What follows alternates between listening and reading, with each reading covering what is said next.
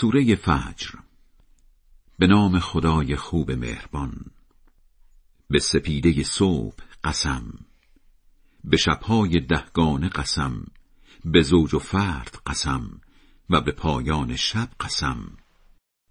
در این همه قسم قسم قانع کننده برای آدم عاقل که هست. مگر ندیدی خدا چه کرد با قوم عاد و با شهرشان ارم با آن بناهای بلندش؟ بناهایی که مثلش در شهرهای دیگر ساخته نشده بود.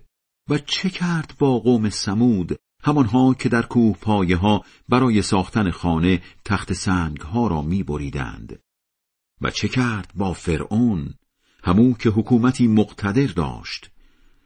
آنها کسانی بودند که در شهرها حق کشی ها کردند و در آنها خرابی ها به بار آوردند.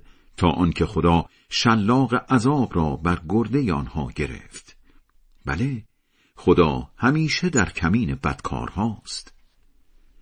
وقتی خدا برای امتحان کردن انسان به او عزت و نعمت می‌دهد مقرورانه می‌گوید خدا عزیزم کرده.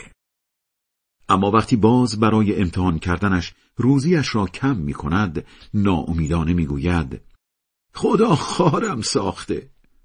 چه خیالات خامی بدتر این که به یتیمان محبت نمی کنید و همدیگر را به دادن سهم غذای فقیران تشویق نمی کنید. تازه ارث خودتان و یتیمان را یک جا بالا می کشید و به مال دنیا علاقه شدیدی دارید. بله، فقر یا ثروت نشانه خار بودن یا عزیز بودن پیش خدا نیست. در برپایی قیامت وقتی زمین را با شدت تمام بکوبند و خدا و فرشتگان صف به صف بیایند و جهنم را کشان کشان بیاورند آن روز است که انسان به خودش می آید.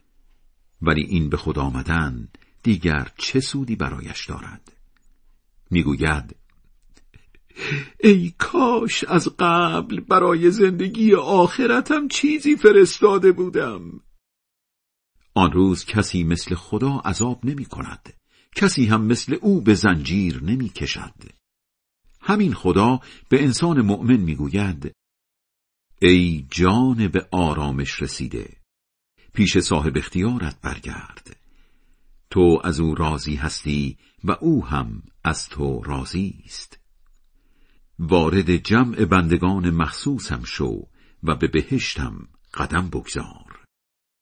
خدای بلند مرتبه بزرگ راست می‌گوید.